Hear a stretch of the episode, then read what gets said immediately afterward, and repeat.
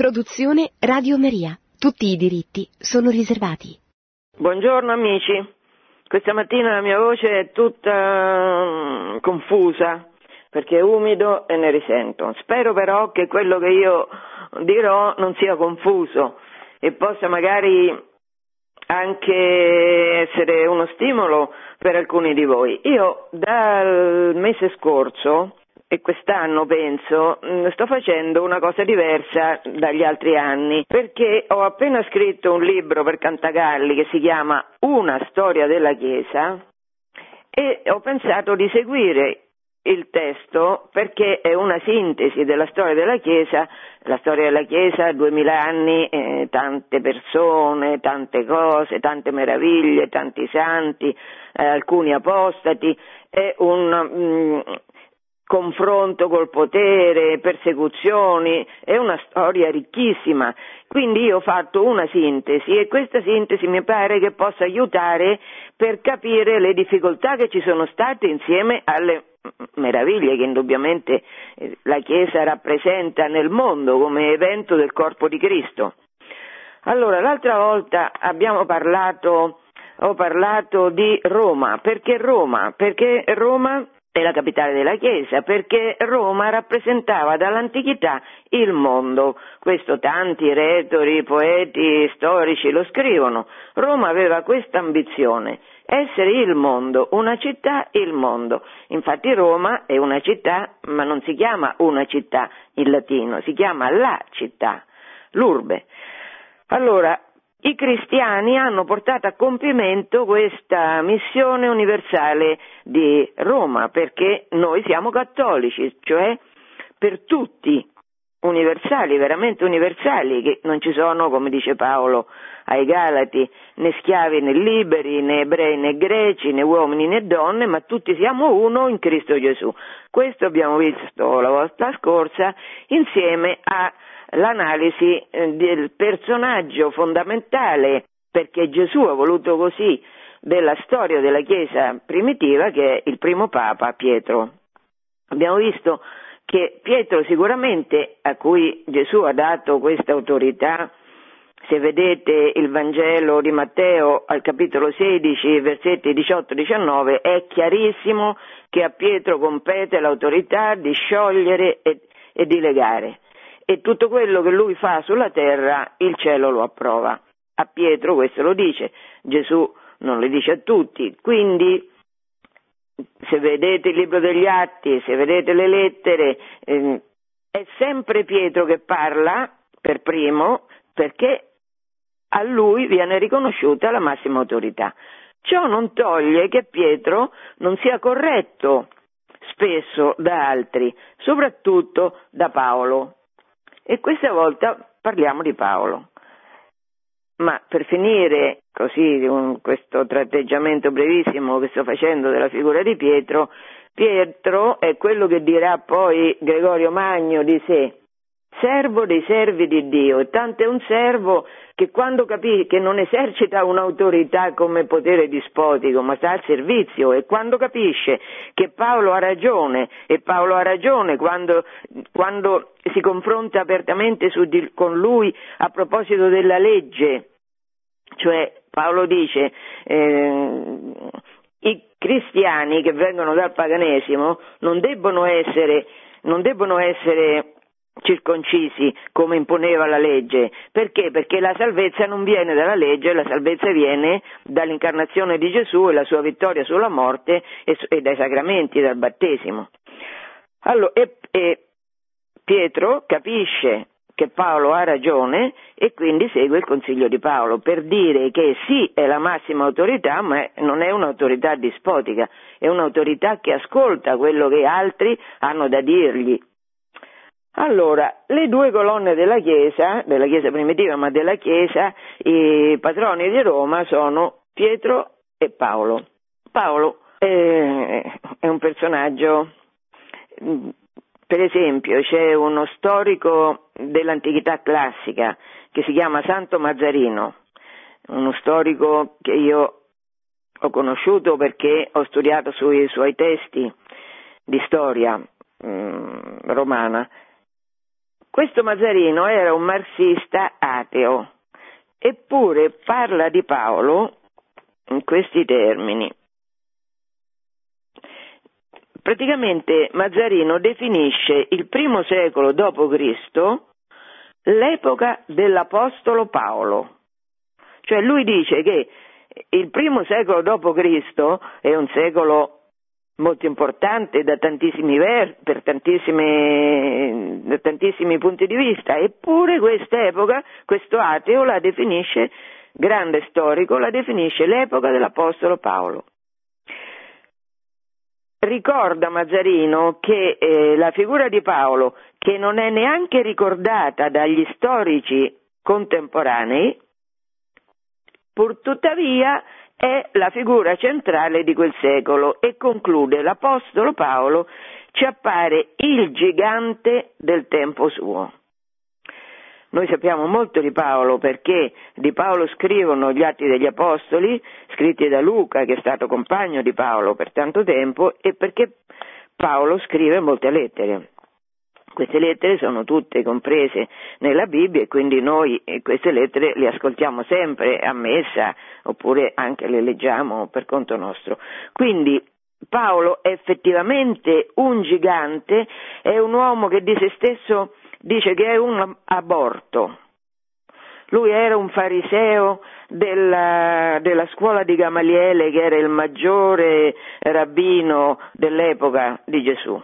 Il, il più famoso, il più santo anche come vita, il più erudito, e Paolo era discepolo di Gamaliele. Persecutore dei cristiani, Paolo è quello che eh, partecipa all'uccisione di Stefano, il primo martire, è quello che va a Damasco, perché a Damasco c'è una comunità cristiana fiorente, e lui va, va con la delega del Tempio per arrestare e portare a Gerusalemme i cristiani che trova, cioè gli ebrei convertiti alla dottrina di Gesù che trova, ma in quella strada per Damasco lo coglie il Signore, e sappiamo tutti che succede, che diventa cieco, e poi però eh, la vista. Da quel momento, cioè da quando Paolo si converte, perché Gesù gli appare, e adesso magari leggo due righe della, lettera ai, della seconda lettera ai Corinti, che scrive, Paolo dice: conosco un uomo in Cristo che quattordici anni fa, se con il corpo o fuori del corpo non lo so, lo sa Dio, fu rapito fino al terzo cielo, e so che quest'uomo, se con il corpo o senza corpo non lo so, lo sa Dio, fu rapito in paradiso e udì parole indicibili che non è lecito ad alcuno pronunciare. Questo è nel contesto di questa lettera in cui Paolo deve rispondere, perché sempre tutti, eh, tutti al mondo, ma sempre tutti i cristiani sono perseguitati in qualche maniera anche da altri cristiani. Quindi Paolo è eh, in un certo senso irriso da quelli dalla comunità dei Corinti, e lui si deve difendere, si difende, pensate, è talmente umile che si difende davanti a questi per ricordargli le cose che Dio ha fatto in lui.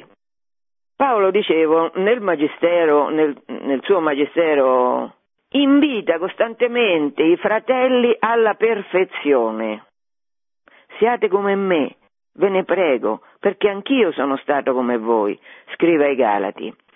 Cioè, Paolo è la manifestazione più evidente di che cosa può la grazia di Dio. La grazia di Dio riesce a cambiare il cuore delle persone, cambia la vita delle persone, le fa diventare santi. Dice Isaia: siate santi perché io, il Signore vostro Dio, sono santo. Tutta la predicazione paolina è fatta in vista del cielo, che è la meta che ci aspetta. E allora ricorda Paolo sempre ai fratelli: siate santi, siate perfetti. Questo è un punto che è interessante e che mm, vorrei vedere oggi, perché in Gesù, la predicazione di Gesù è una predicazione celeste. Basta vedere le beatitudini: eh, beati voi poveri, beati voi quando vi insulteranno, vi perseguiteranno e mentendo diranno ogni sorta di male contro di voi per causa mia.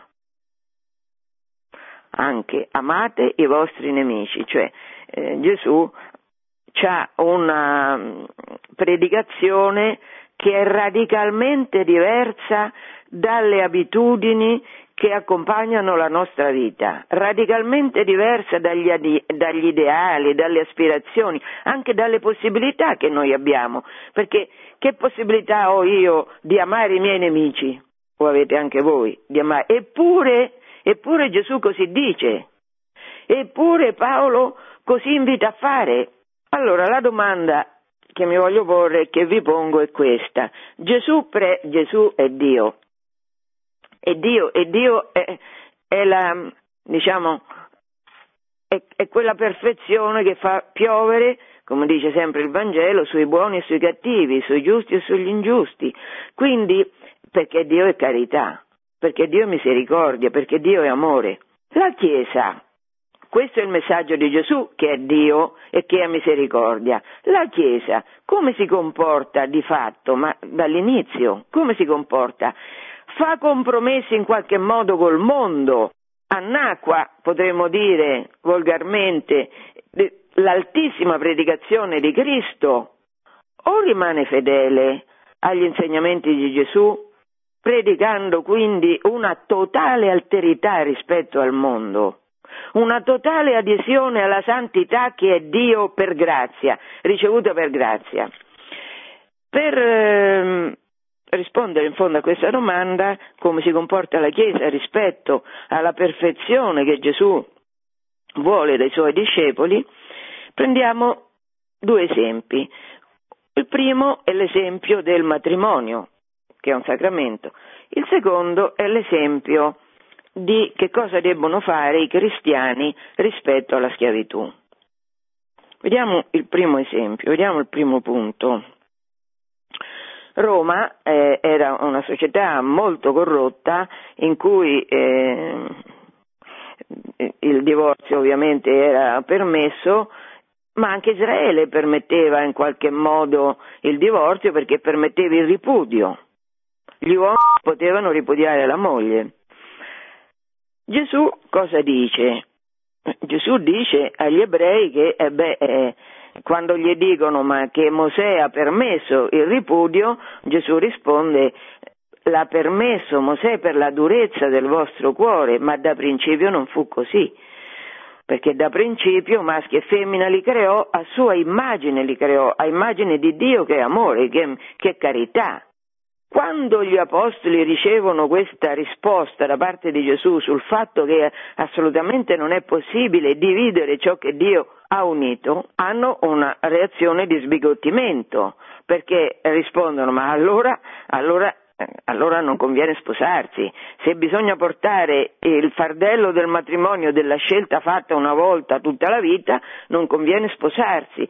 E Gesù non arretra rispetto alla considerazione che fanno i suoi discepoli, anzi, perché Gesù porta a compimento la legge e eh, rincara la dose e dice agli apostoli: chiunque guarda, guarda una donna per desiderarla ha già commesso adulterio con lei nel proprio cuore. Cioè la, cioè, la perfezione cui Gesù sempre si riferisce è quella che Paolo costantemente persegue per la sua vita e che invita i fratelli a seguire. E che cosa dice Paolo rispetto al matrimonio? Paolo dice, fa, perché quando Paolo scrive Gesù è già morto e risorto ovviamente, quindi Paolo può arricchire in qualche maniera la dottrina di Gesù e spiegarla. Come la spiega Paolo? Dice: l'uomo e la donna, l'amore dell'uomo per la donna e della donna per l'uomo è il sacramento, cioè quello che rende visibile l'amore indissolubile, eterno, perfetto di Dio, di Cristo per la sua Chiesa. Come Cristo è andato in croce per la sua Chiesa, così il marito vada in croce per la moglie. Per questo è indissolubile il matrimonio, perché il matrimonio è il segno più perfetto che abbiamo sulla terra di quanto Dio ama il mondo. Dio ama il mondo al punto da andare sulla croce perché gli uomini si salvino, perché la morte sia vinta. Quello è l'obiettivo di Cristo. E c'è una realtà al mondo che manifesta nel modo più perfetto questa meraviglia della creazione divina, che è un uomo e una donna che si amano, che è il matrimonio. Questo matrimonio, questa perfezione del matrimonio non si può, non si può, è un, matri- è un sacramento perfetto dell'amore di Dio. E come può un cristiano separarsi dalla moglie o dal marito se lui con la sua vita rappresenta il sacramento dell'amore di Dio per la sua Chiesa? Questo mistero è grande, scrive Paolo agli Efesini. Lo dico in riferimento a Cristo e alla Chiesa, cioè il mistero che un uomo e una donna siano uniti per la vita nel sacramento del matrimonio. Questo mistero, perché è una cosa impossibile all'uomo questa, come è impossibile all'uomo guardare una donna per desiderarla e ha già commesso adulterio col proprio cuore, cioè uno mh, significa che deve, mh, che, come dobbiamo fare infatti, uno deve eh, come dire, eh, censurare costantemente i propri occhi, i propri sensi. Allora, Paolo continua sempre nella lettera agli Efesini: come Cristo ha amato la Chiesa e ha dato se stesso per lei, così i mariti hanno il dovere il dovere di amare le proprie mogli come il proprio corpo. La donna sia rispettosa verso il marito. Cioè alla donna Paolo chiede rispetto verso il marito e al marito Paolo chiede che, di andare in croce per la moglie. Questa è una dottrina così incredibile, veramente così incredibile, che, che manifesta un quello che è, cioè che è parola di Dio. Che cos'è la misericordia? Cioè l'amore, la carità. La misericordia è appunto questo, cioè mh, dire la verità all'uomo. La verità all'uomo e alla donna sposati è che loro sono il sacramento dell'amore indissolubile fra Cristo e la sua Chiesa. E questo è veramente avere misericordia per le persone, perché significa non togliere alle persone la gloria che Dio ha destinato loro. Dio ci ha creati per la gloria, certo, perché noi possiamo conoscerlo, amarlo, diceva Pio X, in, in questa vita, diceva il Catechismo di San Pio X, certamente, ma ci ha creati per un progetto che è un progetto divino. Siamo chiamati a essere in Cristo una creatura nuova che manifesta le meraviglie della perfezione divina, le meraviglie dell'amore di Dio. Allora, può la Chiesa allontanarsi da questo che è il magistero fondante su cui è costruita, che è quello in, della lettera agli Efesini, per quello che riguarda il matrimonio? Adesso, adesso va bene, eh, si parla del matrimonio al sinodo dei vescovi, ma eh, questa meraviglia che la Chiesa custodisce, la custodisce come una verità rivelata, trae proprio la sua origine dalla misericordia che Dio ha per noi, che Paolo non sminuisce, anzi che Paolo, rispetto all'insegnamento di Gesù, radica nel fatto centrale della storia del mondo, che è la morte e la risurrezione del Figlio di Dio per amore nostro. Perché noi possiamo vincere sulla morte, vincere quindi Satana, che ci tiene schiavi, lo ricordavo la volta scorsa, con la paura della morte. E poi naturalmente questa affermazione di Paolo basta da sola a sconfessare quella quantità di scritti che da duemila anni eh, sono eh, stati fatti ricorrentemente sul fatto che la donna sarebbe, mh, sarebbe messa in secondo piano rispetto all'uomo nella Chiesa, eh, la donna che la Chiesa sarebbe, avrebbe un comportamento misogino nei confronti della donna. Beh, eh, io penso, no, io penso, nessuno mai al mondo, nessuna eh, cultura, nessuna religione al mondo ha esaltato la donna al punto da dire che il marito deve andare in croce per lei. Io non so, veramente pensateci, c'è qualcuno che dice questo? Non c'è proprio. Allora, questo era il primo esempio che volevo prendere rispetto alla radicalità della predicazione cristiana, ma questa predicazione non è radicale perché Paolo o altri hanno il gusto di essere radicali, di essere originali, di essere diversi dalla maggioranza delle persone, non è per questo. È perché il cristianesimo è davvero una buona notizia, è una notizia che possiamo cambiare vita e possiamo cambiarla perché siamo chiamati a vivere con lo Spirito Santo dentro di noi, il nostro corpo diventa tempio dello Spirito Santo, questa è la buona notizia che il cristianesimo annuncia, questa è buona notizia. Come viene, eh, come viene assimilata riguardo al problema della schiavitù. Nel mondo romano, all'epoca di Gesù, la schiavitù era, ehm, costituiva il fondamento dell'economia imperiale, perché eh, c'erano tantissimi schiavi e questi erano quelli che facevano tutti i lavori manuali e anche il motivo per cui i romani, che pure sarebbero stati perfettamente in grado di farlo, non hanno inventato eh, le macchine, diciamo, per, per risolvere tecnicamente dei problemi professionali, perché non avevano assolutamente nessun bisogno di questo, cioè avevano gli schiavi. Certo, essere schiavo, e lo dice la parola stessa, non sei libero, dipendi da un altro in toto, perché il padrone aveva diritto di vita e di morte sullo schiavo, quindi era una condizione terribile, che poi certamente dipendeva dai padroni, ce n'erano anche di buoni, ma però ce n'erano anche di cattivi, quindi allora il Vangelo libera. Libera, certamente, perché chi è libero? Quello che vince le passioni e le vince per la grazia di Dio. Il Vangelo libera. Che cosa devono fare gli schiavi cristiani?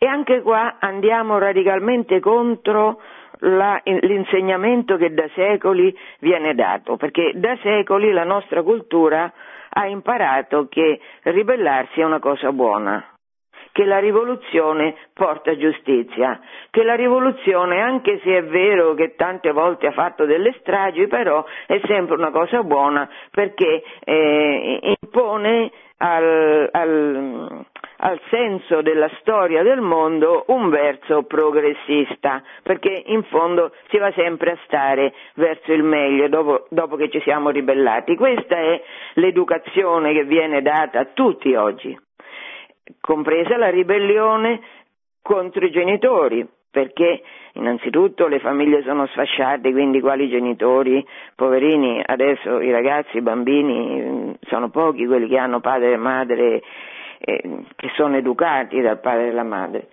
Comunque noi siamo abituati, abbiamo introiettato questo desiderio di giustizia che si fa con le proprie forze, cioè che si fa con la violenza. Perché in fondo l'orizzonte del cielo è stato chiuso da tanti secoli a questa parte, alla nostra civiltà occidentale, cioè non viviamo più proiettati verso il cielo, viviamo solo come se ci fosse una sola vita, questa vita fosse quella che abbiamo sulla terra e quindi se abbiamo o se riteniamo di subire ingiustizie ci, ci dobbiamo ribellare in ogni modo. L'insegnamento della Chiesa è opposto a questo. A Roma periodicamente c'erano ribellioni di questi schiavi, famosa anche Kubrick ci ha fatto quel bellissimo film che è Spartaco, famosa la rivolta degli spartachisti nel settantuno avanti Cristo, questi riescono a formare un esercito che, che dà il filo da torcere a, a Roma, ma ovviamente Roma vince e la vittoria la celebra facendo una fila interminabile di schiavi crocifissi lungo l'Appia. Vediamo sempre nella lettera agli Efesini, Paolo mh, così, specifica qual è la condizione dello schiavo cristiano rispetto al padrone. Schiavi, obbedite ai vostri padroni secondo la carne, Certo, secondo la carne, perché eh, noi non siamo schiavi, il nostro spirito non è schiavo, il nostro spirito è libero, è stato liberato da Gesù. Obbedite ai vostri padroni secondo la carne con timore e tremore, con semplicità di spirito come a Cristo, e questo è il punto centrale. Cioè gli schiavi cristiani sono invitati a prendere eh, il proprio padrone come se fosse Cristo e quindi a obbedire al padrone. Al padrone dice: anche voi comportatevi allo stesso modo verso di loro, mettendo da parte le minacce, sapendo che per loro come per voi c'è un solo Signore nel cielo e che non v'è preferenza di persone presso di Lui. Pietro, nella sua prima lettera, aveva detto esattamente la stessa cosa, con parole diverse. Queste sono le parole di Pietro: domestici, siate soggetti con profondo rispetto ai vostri padroni, non solo a quelli buoni e miti, ma anche a quelli de- difficili. È una grazia per chi conosce Dio subire afflizioni soffrendo ingiustamente. Voi ben sapete, scrive Pietro, come anche Cristo patì per voi lasciandovi un esempio, perché ne seguiate le orme. Allora, i cristiani schiavi sono invitati a seguire le orme di Cristo, la perfezione della carità di Cristo verso di noi, diventando altri Cristi e prendendo su di sé le sofferenze ingiuste a favore della salvezza dei loro padroni e di tutta la società. Allora, queste sono le indicazioni che Pietro e Paolo, che la Chiesa dà ai, agli schiavi. Queste indicazioni saranno ripetute dal Magistero Pontificio nel corso di tutta la storia, perché mai il Magistero Pontificio in, in, invita i fedeli alla, alla, alla ribellione, salvo quando...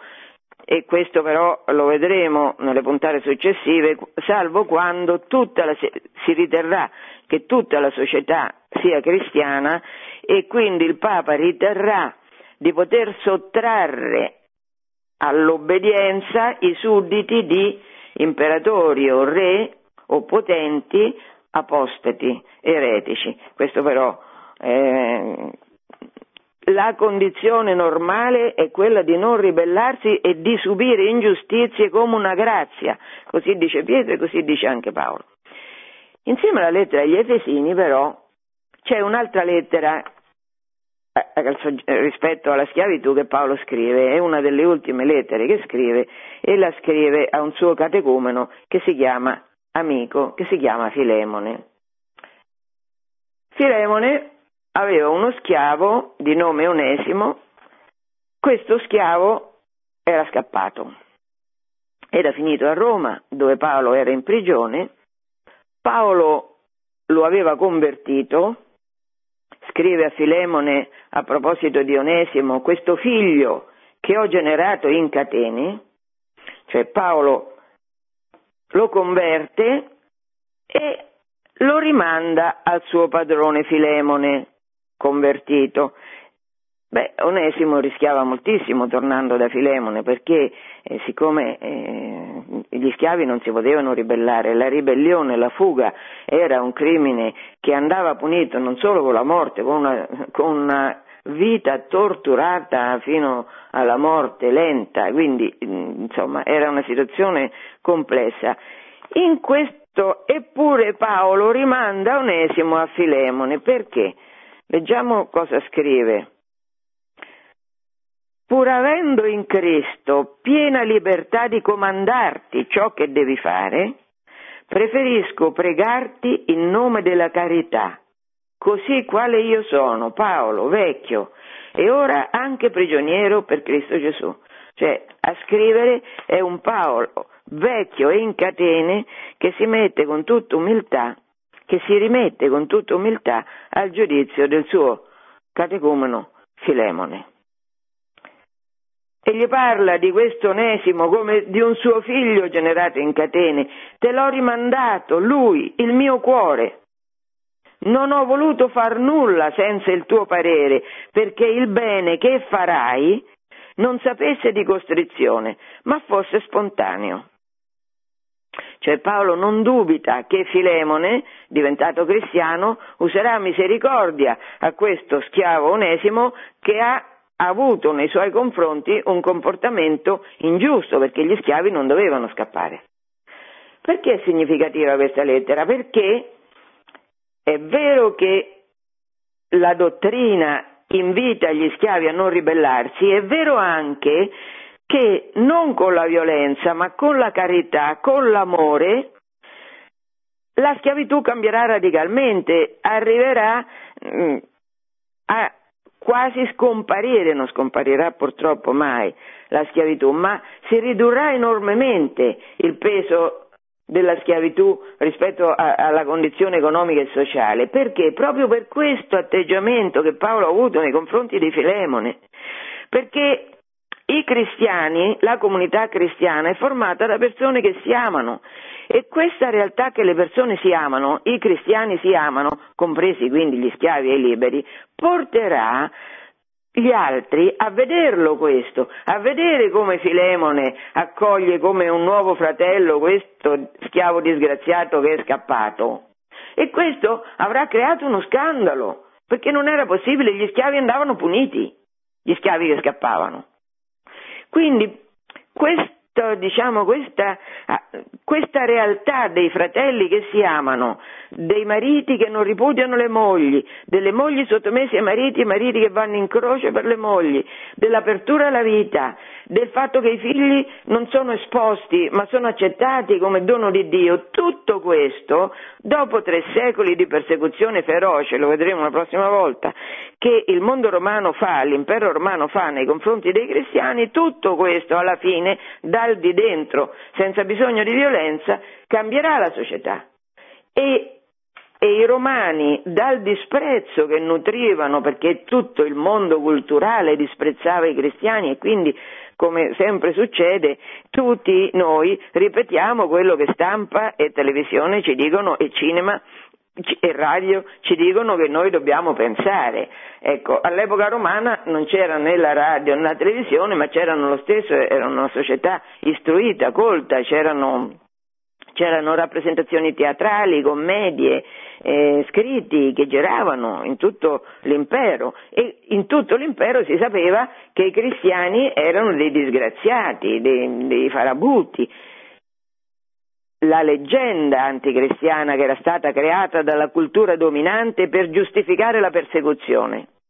Però, dopo tre secoli di questa persecuzione, che è stata tremenda, dell'impero contro i cristiani, è la popolazione che in un primo momento aveva creduto alle calunnie contro i cristiani, poi dopo capisce che non è così. Guardate come si amano, diranno, guardate come si amano, e questo cambierà Cambierà, cambierà la società, ci sarà Costantino e ci sarà poi dopo tutto il proseguo della storia dell'Occidente. Una delle, quindi Paolo, Paolo convertito è eh, la persona che più si spende, lo, lo scrive in tutte le lettere, ma si vede che più, si, che più fatica, che più persecuzioni sul suo corpo sopporta prima di essere ucciso, più di tutti gli altri, e eh, traccia anche le caratteristiche della comunità cristiana, paragonando la comunità cristiana a un corpo. Voi siete corpo di Cristo, ciascuno per la sua parte. Invita Paolo i cristiani a gareggiare, non per essere tutti la testa di questo corpo, a parte che la testa è Cristo, non per essere tutti gli occhi, non per essere tutte le orecchie, perché ognuno ha un suo ruolo all'interno di questo corpo. Eh, l'alluce non, è l'alluce, eh, non può pensare di essere il fegato, e così il fegato non può pensare di essere il cuore, e così i capelli non sono le mani, e così via. Allora, la Chiesa è un corpo ben organizzato, una compagine ben organizzata, in cui i fratelli non devono invidiare i carismi, che sono tantissimi, Paolo le elenca tutti i carismi che hanno i fratelli, i vari carismi. non può invidiare, come quasi sempre succede, i carismi degli altri. Perché? Perché Paolo invita, invita sempre la Chiesa, invita sempre a guardare al cielo. E qual è? E qual è la... Dio è amore, Dio è carità, quindi se c'è una cosa a cui i fratelli devono aspirare, dice Paolo, devono aspirare al carisma più grande, che è quello della carità. Scrive nella prima lettera ai Corinti: non sapete che nelle corse allo stadio tutti corrono, uno solo conquista il premio? Correte anche voi in modo da conquistarlo. Che vuol dire questo? Vuol dire che, eh, come la lettera a Filemone, anche per quest'altro aspetto, i cristiani cambiano la società perché sono invitati a guardare al cielo e quindi a correre per essere ognuno più caritatevole dell'altro. Quindi si emulano nella rincorsa del, dello stimarsi a vicenda. Questa è poi la realtà della comunità cristiana. E questa... e tanti nel corso dei due millenni che caratterizzano la storia della Chiesa, tanti hanno corso per prendere il premio della carità. Questa corsa verso il premio della carità ha comportato che in questi due millenni tanti cristiani abbiano fondato ordini religiosi, congregazioni, per esercitare la carità nelle forme più eroiche, a volte anche dando se stessi a posto degli schiavi per liberare gli schiavi che non ce la facevano più e che rischiavano la disperazione. Ci sono ordini religiosi che questo fanno, oppure eh, occuparsi degli appestati, occuparsi dei morti, dei, di quei morti che nessuno vuole, dei bambini abbandonati, cioè tutta l'infinita forma che la carità cristiana ha assunto nei due millenni è in fondo stato fatta per per obbedire alla volontà di Dio, che si manifesta attraverso la lettera, le lettere di Paolo, che invita a alzare gli occhi e a gareggiare in quanto a carità. Adesso mi viene in mente che c'è Ignazio di Loyola nel millecinquecento, come si converte? Si converte perché mentre sta fermo, perché è stato operato una gamba e ha una degenza molto lunga e dolorosa, legge quello che c'era nel castello dove era ricoverato, che era la, um, un castello in cui c'era la, lettera, um, la leggenda aurea, cioè un libro in cui venivano raccontate le vite dei santi. E mentre Ignazio, che ancora non è convertito, legge, eh, si infiamma di... di desiderio di imitare le geste eroiche di Francesco. Francesco ha fatto questo, io di più. Domenico ha fatto quell'altro, io di più. Cioè, il cristianesimo non è una mortificazione dei nostri desideri, eh, in qualche modo di gloria, ma è tutto il contrario, è fatto perché ognuno di noi possa raggiungere la gloria immensa che avremo in cielo in Dio. Perché noi possiamo essere perfetti, tanto perfetti che lo Spirito Santo si manifesti e viva in noi. Detto questo, questo non significa che la, eh, tante eresie nel corso dei secoli, ne prendo una per tutte, Lutero, sono nate per criticare la Chiesa romana, la Chiesa cattolica, paragonata alla Chiesa primitiva, come se la Chiesa primitiva fosse stata eh, poi la perfezione raggiunta dalla Chiesa primitiva fosse stata abbandonata nei secoli successivi. E, eh, così non è, così non è, perché è vero che, eh, che ci sono stati tanti, tante persone, Paolo eh, è il primo di tutti questi, una schiera di santi giganti nell'emulazione del... dell'essere divino di Gesù, però è anche vero che basta leggere le lettere che scrive sempre Paolo, vediamo che scrive nella prima ai Corinti: si sente dappertutto parlare di un'immoralità fra voi e di un'immoralità tale che non si riscontra neanche tra i pagani, al punto che uno convive con la moglie di suo padre. Ai Galati scrive: se vi mordete o divorate a vicenda, guardate almeno di non distruggervi del tutto gli uni gli altri. Che voglio dire con questo? Voglio dire che mitizzare la Chiesa primitiva n- non è una cosa giusta. Nella Chiesa primitiva, come nella Chiesa di oggi, come nella Chiesa di sempre, ci sono stati delle persone che hanno brillato come stelle luminose in un mondo che è eh, un, un pantano di fango. E perché questo? Perché lo dice chiaramente la Rivelazione, il Vecchio Testamento, nel libro dei Numeri. Il braccio di Dio non si accorcia, cioè Dio è onnipotente e ha potere di farci vivere in modo perfetto. Questo potere ce l'ha avuto sia all'epoca della Chiesa primitiva sia adesso. In ogni generazione i cristiani possono dire, come scrive Paolo ai Filippesi, tutto posso in colui che mi dà forza. Dunque io volevo parlare di un ultimo aspetto importante però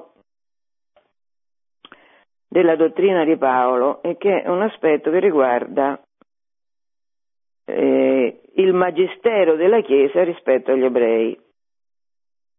Però l'altra volta non ho dato spazio alle domande, eh, se parlo di questo non c'ho tempo neanche questa volta, quindi chiudo questa trasmissione e lascio spazio a qualche domanda se c'è.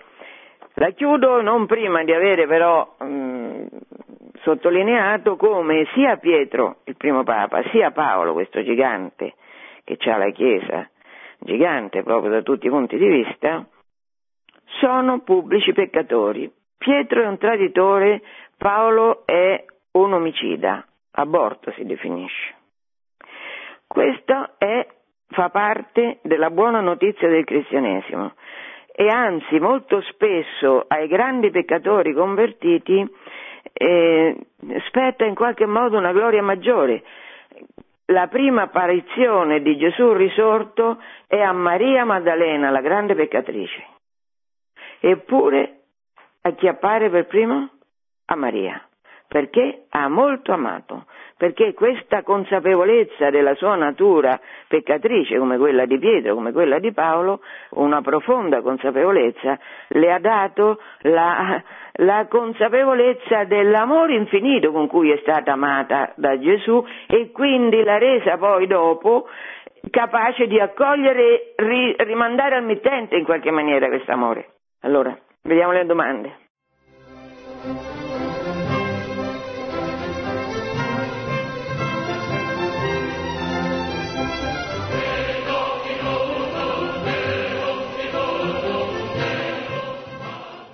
Pronto? Sì, pronto, buongiorno, mi buongiorno. Chiamo Agata. Vorrei sì. farle una domanda, non lo so adesso lei, ho acceso dopo, ah, è una saggista insegnante.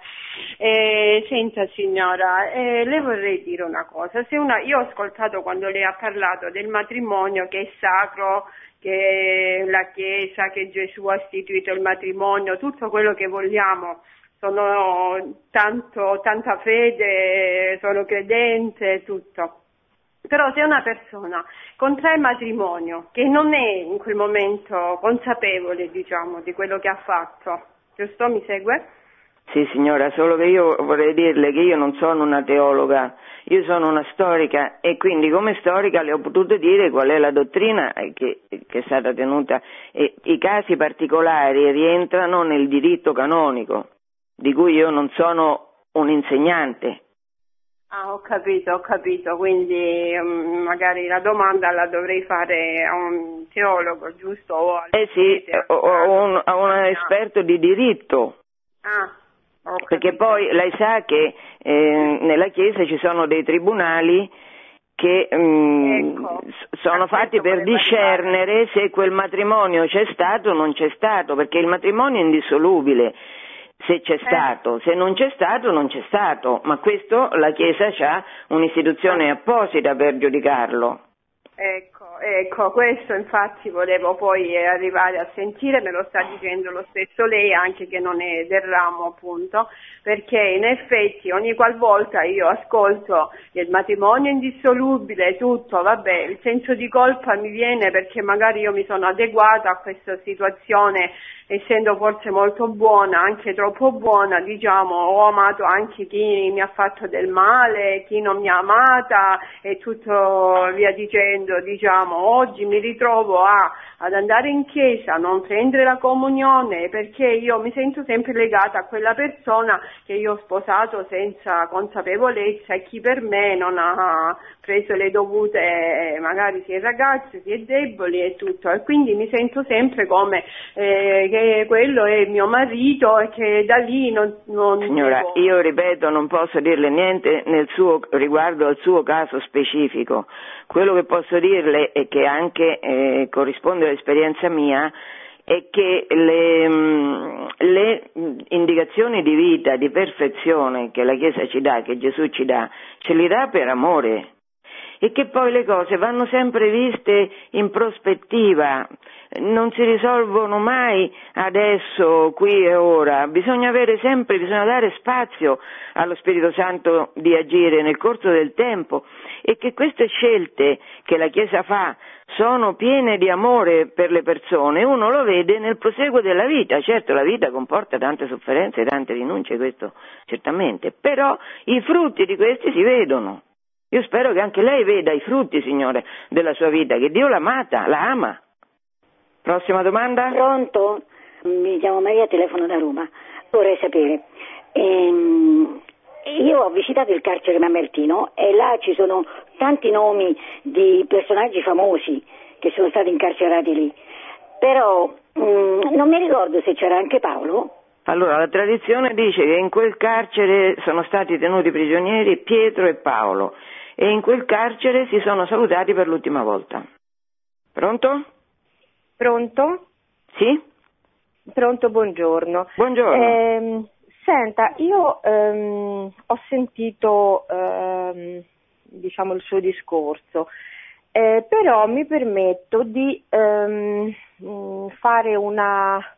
una domanda, diciamo, ma anche eh, un mio un pensiero di quello che eh, ho letto appunto nella, nella Bibbia. È vero quello che lei eh, afferma appunto di tutte queste lettere, Filemone, eccetera, eccetera, eh, di questo eh, perdono, di questo eh, assoggettarci un pochino a quello che è eh, la schiavitù che effettivamente c'è.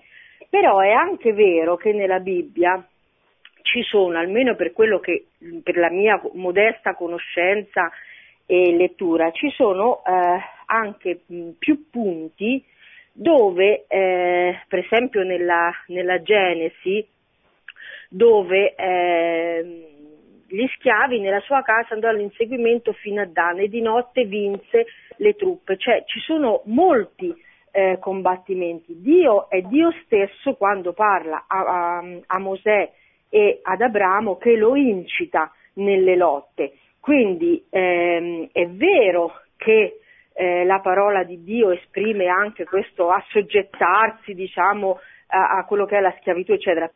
Allora, ehm, ho capito quello che lei dice. Certamente bisogna leggere la Bibbia. La Bibbia è un libro che l'Apocalisse dice ci ha, eh, è chiuso da sette sigilli, e che solo lo Spirito Santo, solo lo Spirito di Cristo, crocifisso e risorto, può aprire questi libri. È evidente che non si possono fare, non si possono fare tutto un erbo, un fascio di situazioni che sono diverse.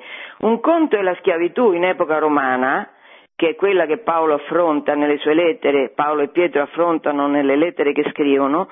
Un conto è quando Israele, per volontà di Dio, deve conquistare i eh, popoli per arrivare alla terra di Cana che Dio ha dato a Israele. Lì il discorso è completamente diverso. Bisogna fare salve le diversità, se no non si capisce più niente.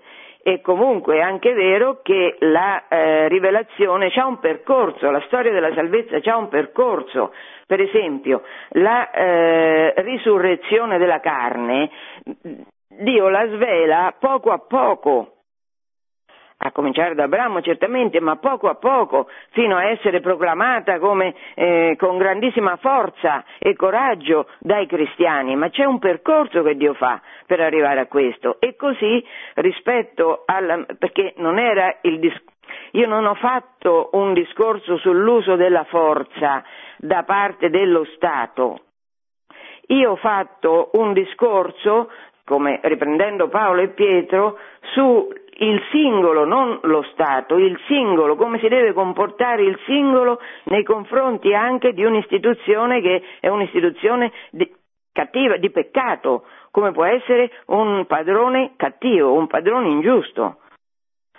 E poi abbiamo questa grazia di confrontarci con la parola di Dio, che certamente è parola di Dio, cioè è altra rispetto alla parola nostra, perché se no non sarebbe parola di Dio. Noi col nostro cervello, con, la nostra, con le nostre capacità, non, non, possiamo, non possiamo dire niente su, su come dovremmo essere secondo Dio. Questo lo dice solo Dio, che ci rivela la verità più profonda di noi stessi a noi stessi, e per questo un'attitudine di ascolto rispetto alla parola è molto importante, è, è importantissima, ma è anche molto difficile, perché noi siamo costruiti su tante difese che ci siamo, che ci siamo procurate per, per sopravvivere.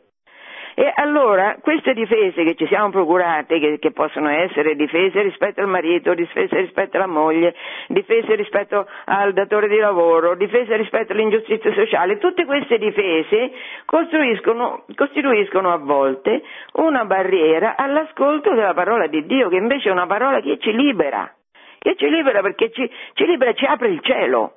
È una parola altra rispetto alle parole che circolano nella vita quotidiana, e questo è la grandissima, il grandissimo Vangelo, il grandissimo, la grandissima buona notizia che porta il cristianesimo.